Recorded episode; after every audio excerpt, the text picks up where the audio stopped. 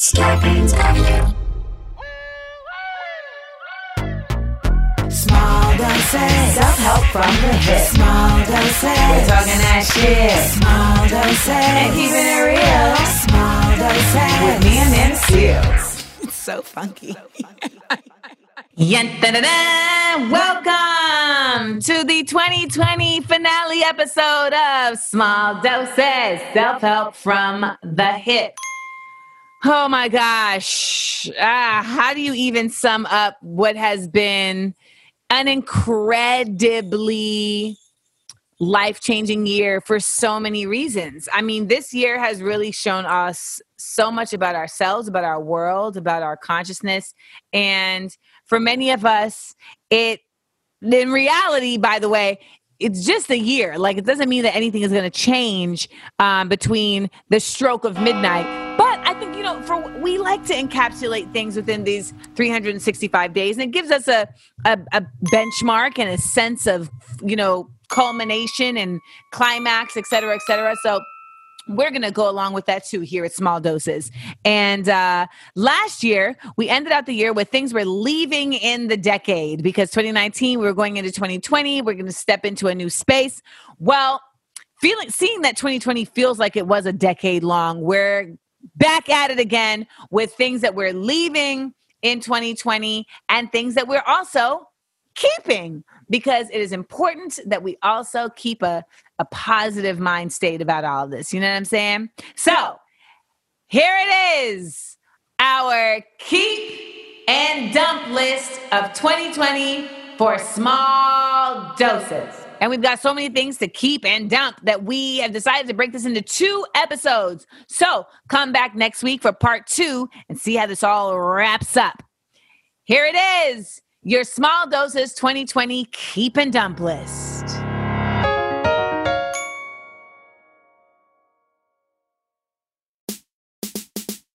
Number one, we are keeping a raised racial awareness. Now, in June, we saw the nation and the world um, really like go up in flames and really say for the first time in my lifetime cohesively that they weren't going to stand that we weren't going to stand for racism and i know a lot of people have been speaking about racism and speaking against racism myself included but this was the first time where it felt like it really had went out beyond this like you know kind of group of knowing people and extended to now people who had for what it for what it's worth had spent a lot of time pretending to act like they didn't see what was going on. This of course is on the heels of ahmaud arbery's murder george floyd's murder you know of of shorty in the park in in uh, new york acting a motherfucking fool amy coleman.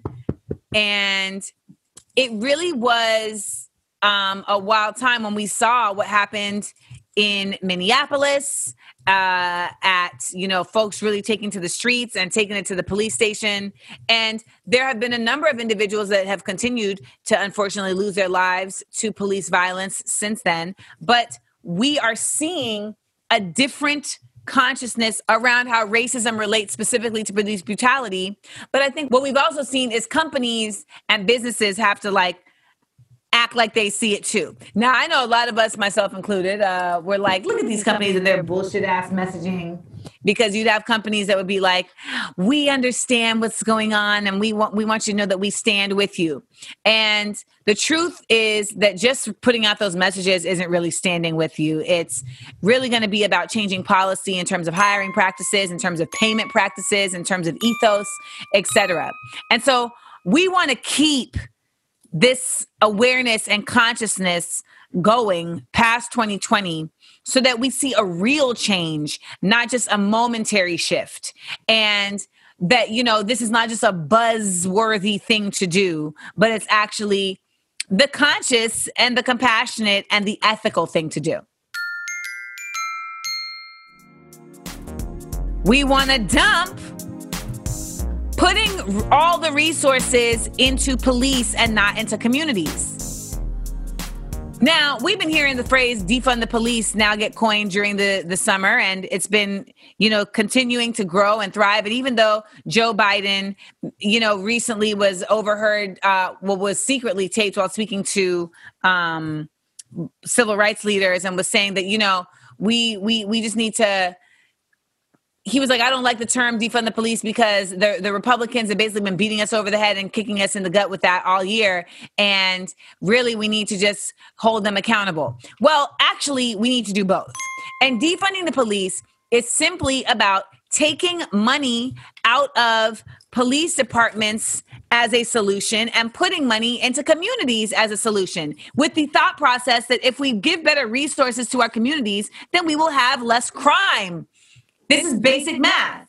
And so we want to dump this idea that better communities happen with more policing and change that to the idea that better communities happen with better communities. so, when we talk about defunding the police, we're dumping funding the police and making them the center of our communities. That's got to go. That concept is old, it's archaic. And you have people who say things like, well, you know, we don't understand how that concept could ever make sense.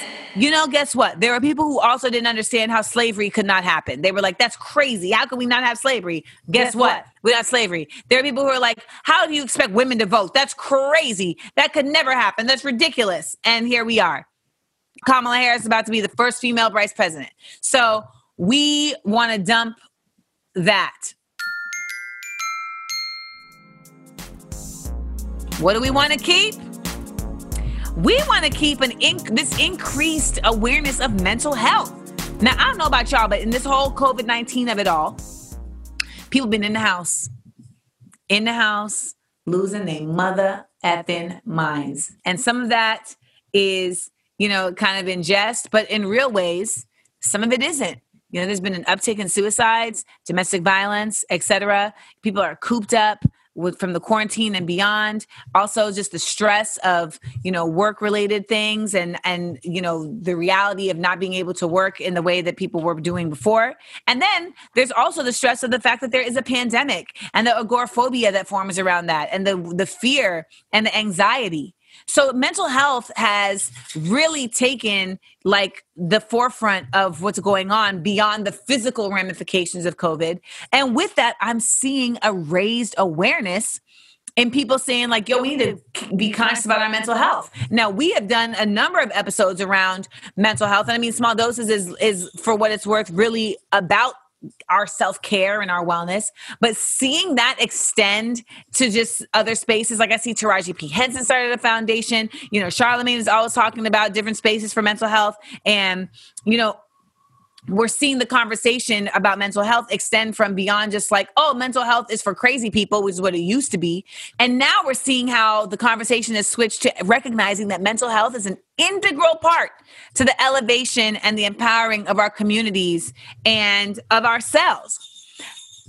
Now, I know this dog and these bells on the door, they are fucking with my mental health right now because it's really, get, come here, come here Jordy has been on one, y'all, for the past three days.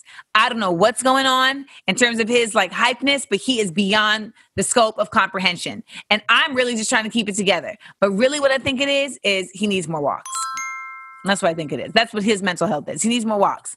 But it was cold as shit this morning. Come here. Come here. So, I'm so happy to see y'all seeing therapists. I see folks got therapists. Folks talking about therapists like they was talking about their cars. Remember?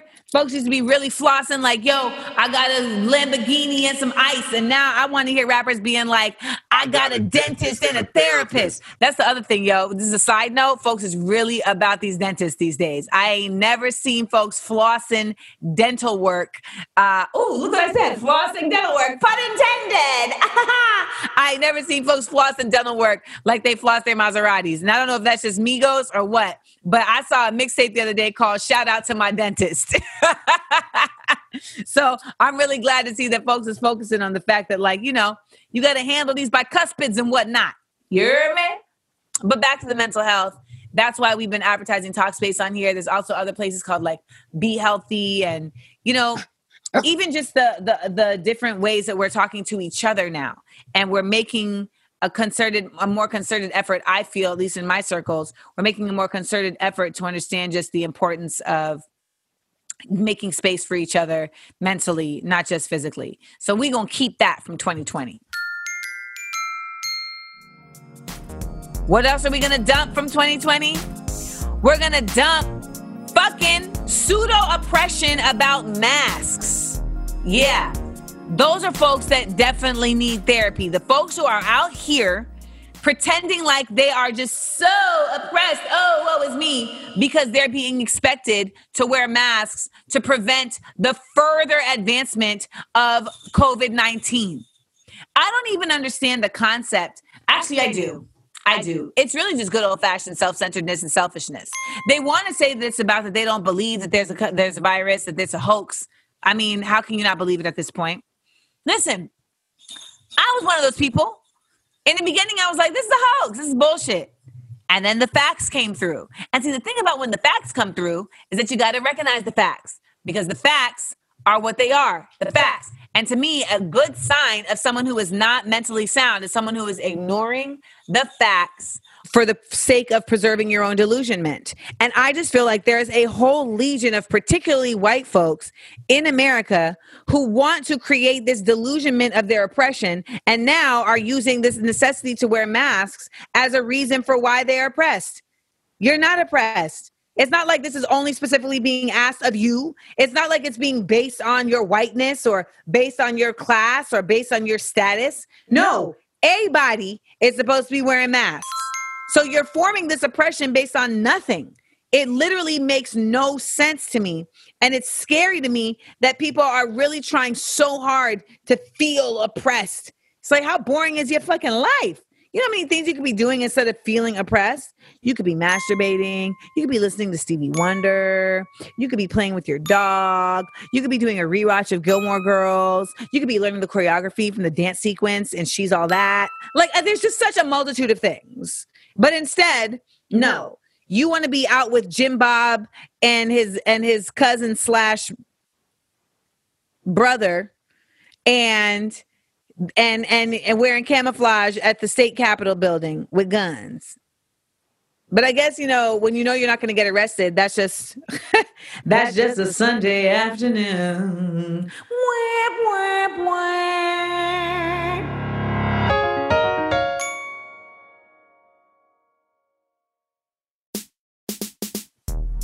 Next on the keep it list, we're going to keep smart, funny, and black virtual. Let me tell y'all. When this pandemic began, what was planned was a Smart, Funny, and Black festival at the Kennedy Center. It was going to be three days long. It was going to have a podcast room. It was going to have live performances. It was going to be bonkers and bananas. And then as this thing started coming to take really take root, I realized, oh, that's not going to happen.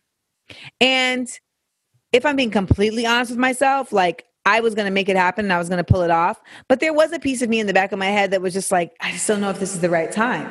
And then sure enough, the world said, correct, it is not. At least not in this iteration.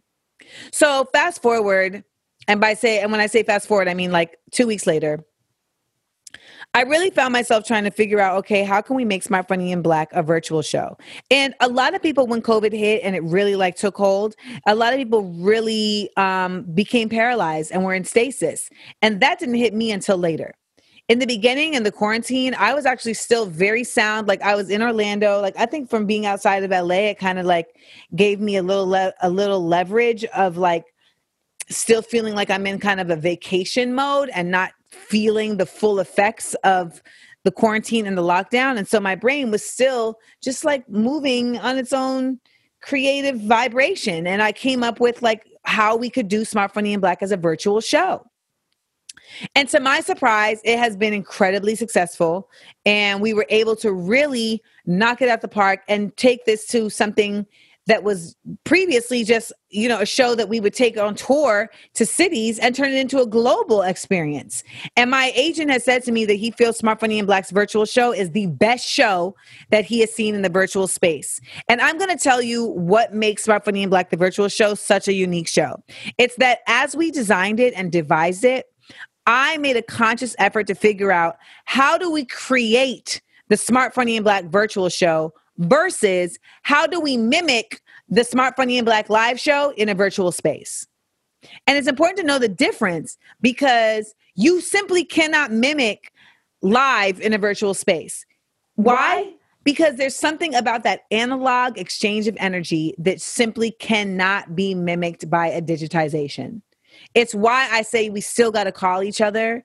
It's why I say, like, we still, I mean, of course, you know, COVID makes it hard, but like seeing someone in person is just a different thing.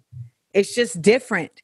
You know, you can't make up for that exchange of energy. Now, there is another one, another thing on this list later that I'll talk about that does relate to this. But for what it's worth, I still say, as a performer, at the very least, as a performer, you can't make up for that energy exchange. It's, it's, and I know this because when we do Smart Funny Black, the virtual show, it is so great to be able to share this show and this concept with the world and with you all. But I got to tell you, as a performer, it's incredibly draining because I'm not getting the energy back that I'm giving. And I'm so accustomed to that. When I'm on stage with y'all, like, I mean, when we did Smart Funny Black at the Apollo during our, you know, the Vibrations tour, it was, I mean, at one point I was levitating. I'm not even shitting you the amount of energy that was being exerted on this high vibration of love and of learning and intellectualism and of empowerment and all being put towards everybody in the same direction it was it was just it was a revival. It was mind boggling you can't recreate that on a zoom or on Hopin or on Screen, StreamYard, not in the same way. And maybe there is a version, and we're going to continue to see development around that as we continue to be in this space. But for what it's worth, I want to shout out everybody who was involved in the development of Smart Funny and Black, our virtual show, because we are going to continue. We've taken a break as I went through some personal things and I had surgery on my vocal cords, etc. But we'll be back. I'm hoping to do a Smart Funny and Black uh, virtual show in February around Black Love and it's Black History Month, etc. So we are definitely like not done. So for those of y'all who missed our Smart Funny and Black shows, make sure that you keep an eye out because for what it's for what I've been told, in this current state of us being apart and not being able to have community in the same way and you know folks just having to really try and figure it out it has been a safe space of excitement and enjoyment and empowerment that they haven't been able to find anywhere else. And i am honored to be able to bring that to you all through smart funny and black and just to keep smart funny and black going which i think is imperative. And i want to make sure that i do that and i've been really trying to figure out ways in which to do that in this new world we're in because i think a lot of people you know are are kind of stuck thinking like well they're going to put their stuff on pause for when shit gets real again or gets normal again. And i got to tell you even when we come out of this the world will have shifted. It's like on downton abbey. You know there was a whole war and after the war yeah, people weren't going to war anymore, but the whole world had changed. And they had to rethink how they operated at Downton Abbey. What are they going to, are they going to sell the Abbey? Who's to come to an Abbey? Why should we even keep an Abbey? All these were real questions because the world had changed. Whereas before, they weren't asking themselves that. They were like, our Abbey is popping. It's dying. So everybody want to be down.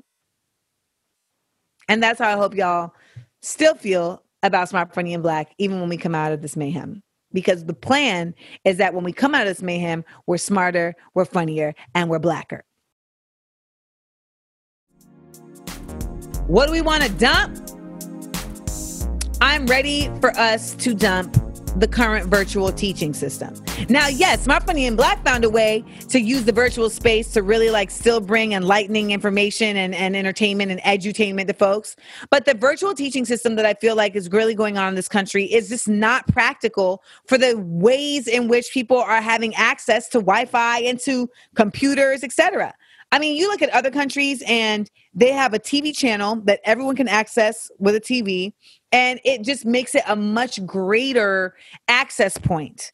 Like you don't have to have a certain level of commun- of computer and a certain level of Wi-Fi to be able to get your education. And I feel like there's so many children that are missing out right now on you know continuing their learning because they don't have the technology that's available or that's necessary to keep up with their virtual learning I think one of the key things we have to do right now too is start training teachers in the specificities of virtual learning. I'm sure that's happening, but I just need to say it because this isn't going to just end. And sending kids back to school prematurely is not the answer. So I, you know, I want to see us dump the system that we have in place of virtual learning right now, where I'm seeing kids in bed. Like there has to be an etiquette and expectation on how like not only the teaching is done but also how the learning is done in in the home. And we need to see parents also like being empowered to be able to enforce that. And you know we're gonna have to see job shifts change right? Like for all intents and purposes people with kids like they need to be able to work differently if they're now having to church if their children are now going to have to be virtually at home learning.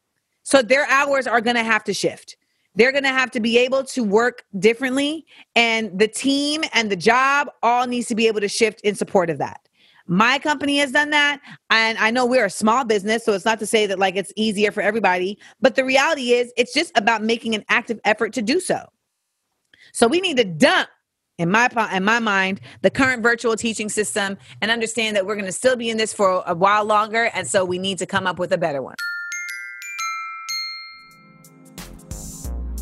next keep eating healthy because of my vocal cord surgery now let me tell y'all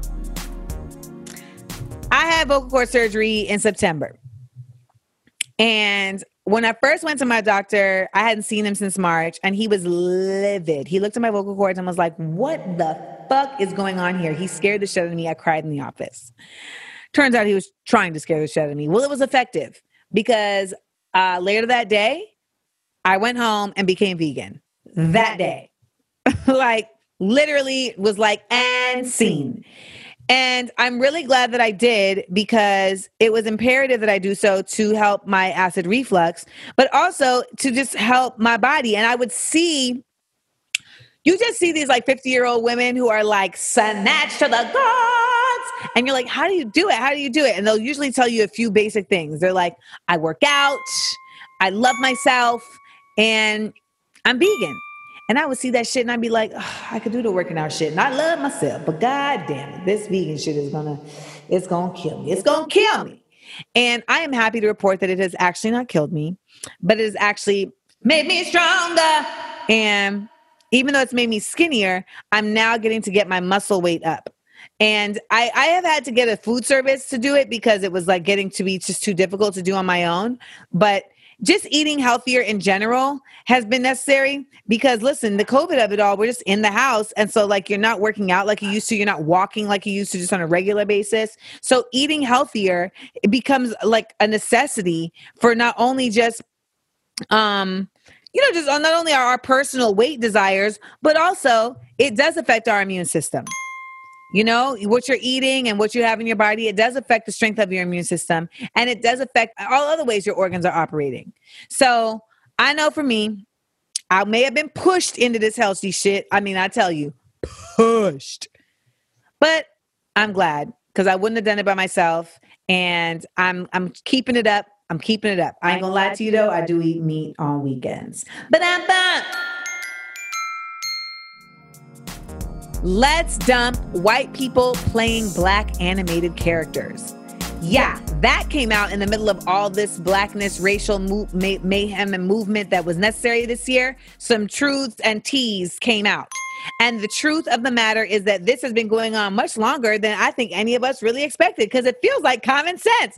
Well, it ain't common, particularly in Hollywood. So there were a number of shows that revealed that they have black characters that are being played by white people, and it's just this. I mean, it's it's just so disconcerting to me, and it's unconscionable to me that even that nobody really even saw this as a problem. And I'm looking at the actors too because I'm like, so you thought it was okay for you to come in here and stereotype? And I know some people will say, like, yeah, but it's animated, so it's not the same thing. You know what? Once upon a time, when we're in a world that has a racial equality, go for it. However, we're not in that world right now. So we still have incredible inequities in the job market and re- and in representation. And there's no reason why with all of these out of work black voiceover actors, we have white folks who aren't any more famous playing these roles. Now I can even argue with you if you say like, yeah, but this is a name and so that's why we hired her. But I'm sorry, Jenny Slate ain't enough of a name for you to think that she makes sense to play the voice of a character on Big Mouth. And the character on Big Mouth that she played, they're like, well, she's mixed, so we thought it was okay. And I'm just like, yeah, I don't believe so. Then you had, I want to say, and correct me if I'm wrong, but I want to say that it's a black character. It's like the Cleveland show. Am I right? Yeah. The Cleveland show is being played by a white man. The lead character is a black man whose name is Cleveland. Listen here. And if we're talking about the city of Cleveland, there's enough niggas there that could have handled it for them to feel like they need to have this random white man. And I just know that he's walking around with all this money and all these opportunities because he's playing a voice of somebody that he hasn't that whose experience he has never even had. So it's not even like a valid acting choice because I can't imagine that he's bringing anything to that role that is unique other than that's just simply inexperienced. So it's just one of these things where you know, unfortunately, it's taken the darkness to bring things to light. Yeah, I just need everybody to cut the shit and let's really be honest and aware with ourselves and the reality that, like, when you do things like that, you're not just making a mistake. You're making a choice. And that choice is to simply just be unethical and oblivious because it's inconvenient for you. Make it convenient to get conscious.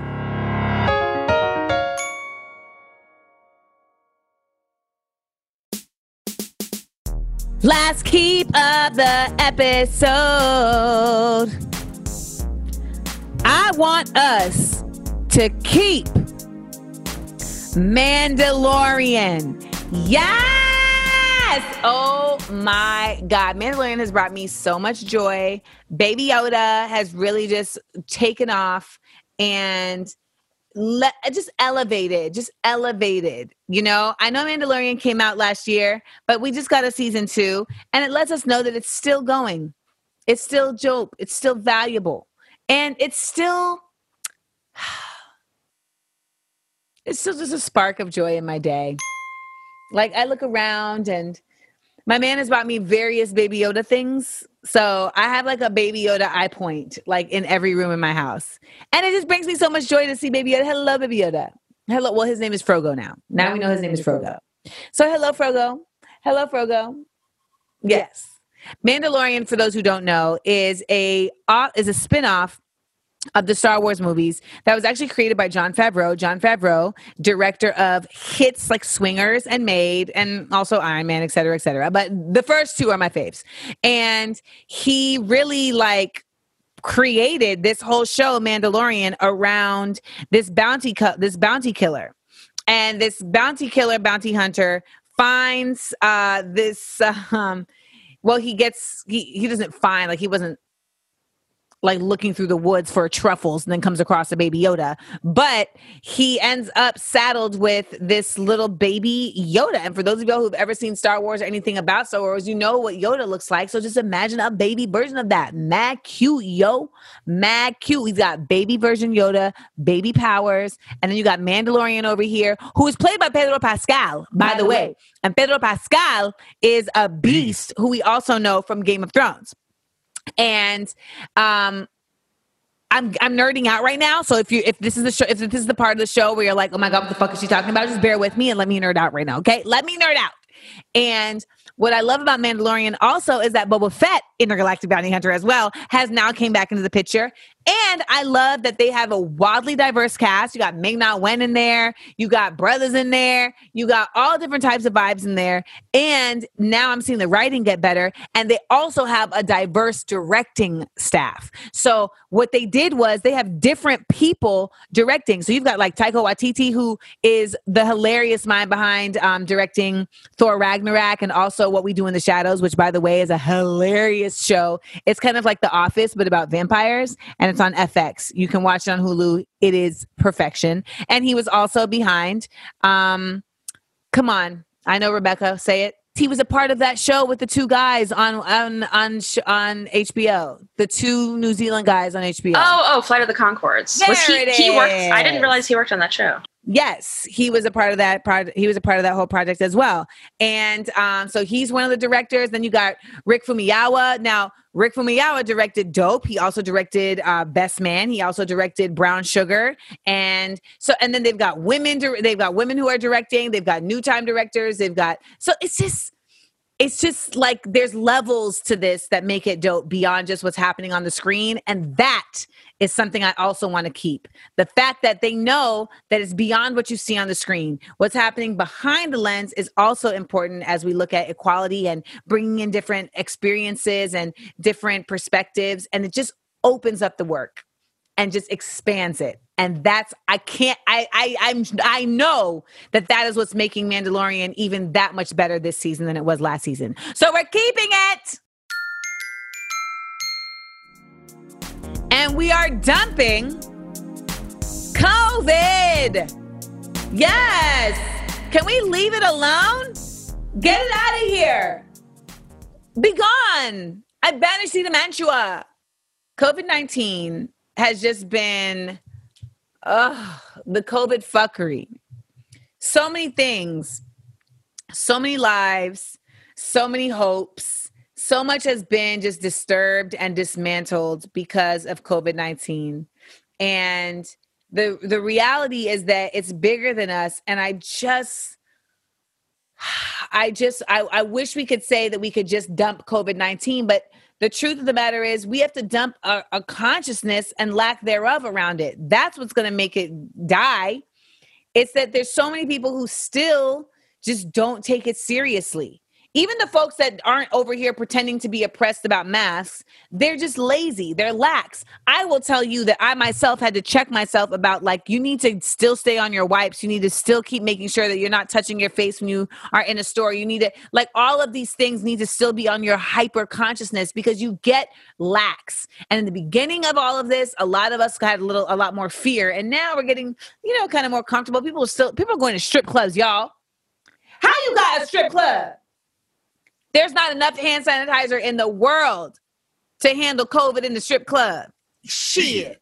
So that money is not only dirty because it got pussy juice on it, but it's dirty now because it got phlegm on it. I can't take it. I can't. I want to see the end of this sooner than later. You look in other places and it's not doing what it is in America. You know why? Because the people stopped playing games.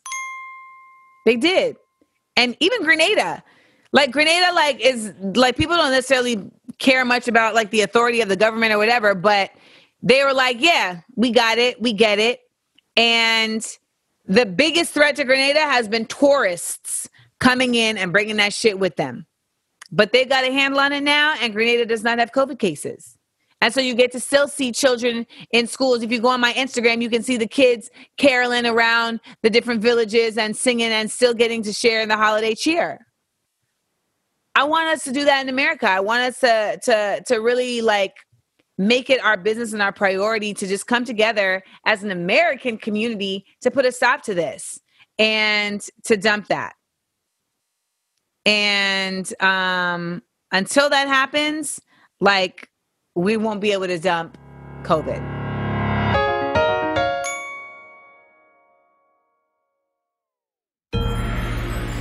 The last dose. So that's it for part one of our Keep It or Dump It 2020. I, you know what? I'm going to ask you guys, I'm going to put out an APB to my Instagram followers so you all can tell me some of the things you want to keep and dump for 2020. But at the end of the day, we got to keep each other going. We got to keep the vibes going. And we got to keep our consciousness high because when the stroke of midnight comes on January 1st, it does not mean that things are going to magically change. There's no Cinderella moment that's going to happen. It's going to be about us continuing to change with the times and taking agency and knowing that the times can change based on us and not the reverse. I'm going to see y'all next episode. Till then, keep it popping, keep it strong, keep it safe. Make sure to check out sfbsociety.com and make sure to check out other episodes of Small Doses that we did over the course of this year because we've been killing it, if I do say so myself.